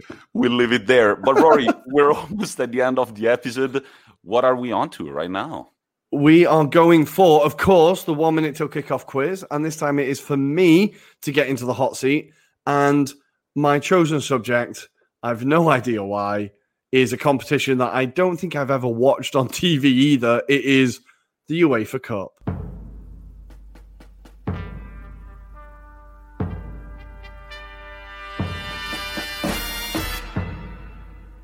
Beautiful. So here we are. Mister Rory Criscuolo is going to answer seven questions in one minute about the UEFA Cup. Are you ready? No. I don't care. Ready, set, go. In which year did the UEFA Cup replace the Intercities Fairs Cup? seventy-five. Wrong. Which team won the first UEFA Cup in nineteen seventy-two? Um, Juventus. Wrong. From nineteen seventy-one to two thousand nine, how many times have a team from Italy and England played each other in the UEFA Cup final? Never. Correct. Zero. And how many times have two Italian sides faced each other in the final? Oh, I feel like there was years where Italy dominated European competition, right? I'm going to say five. Wrong. Which English team detains the most UEFA Cup trophies? I think this is Tottenham? Wrong. Uh. Three Scottish clubs have won the UEFA Cup. Can you name them all? Hibernian, Celtic and Aberdeen. Wrong. Damn. Only one of these three Italian teams has never won the UEFA Cup. Roma, A C Milan, Juventus. Roma. Wrong, Rory. You only get one answer. This is the worst you've ever done. How do you feel, you dummy? I'm really not surprised in the slightest. So many, I'm sure the listeners will be able to tell. I was completely stabbing in the dark there. Yeah. So, Rory, let's go back. You only guessed oh, one. So, in which year did the UEFA Cup actually start replacing the Intercities Fairs Cup? You said nineteen seventy-five. It was a little earlier. Balls. nineteen seventy-one. Oh, this one is unbelievable. I couldn't believe my eyes. Which team won the first UEFA Cup in nineteen seventy-two? Go on. Just say the club that never wins trophies, Rory. Tottenham. It was Tottenham. Oh, damn it. They defeated Wolves three two on aggregate. Yup. So from nineteen seventy-one, the year of its start and its foundation, to two thousand nine, how many times have a team from Italy and England played each other in the UEFA Cup final? Zero times. Correct.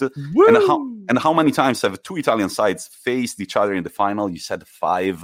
When you were saying, f- I said he's got it because it was four. So it Fuck. was Ju- Juventus, Fuck. Fiorentina, eighty-nine ninety, Inter Roma, ninety ninety-one, Parma Juve, ninety-four ninety-five, and Inter Lazio, ninety-seven ninety-eight. Which English team detains the most UEFA Cup trophies? Liverpool. Correct, with uh. three. Three, Scot- uh, three Scottish clubs have won the UEFA Cup. Can you name them all? In order, it was Dundee United in nineteen eighty-seven, Celtic in two thousand three, and the Rangers in yeah, two thousand eight. I don't know why I didn't say Rangers, but anyway. Yeah, I thought you were going to say Celtic and Rangers.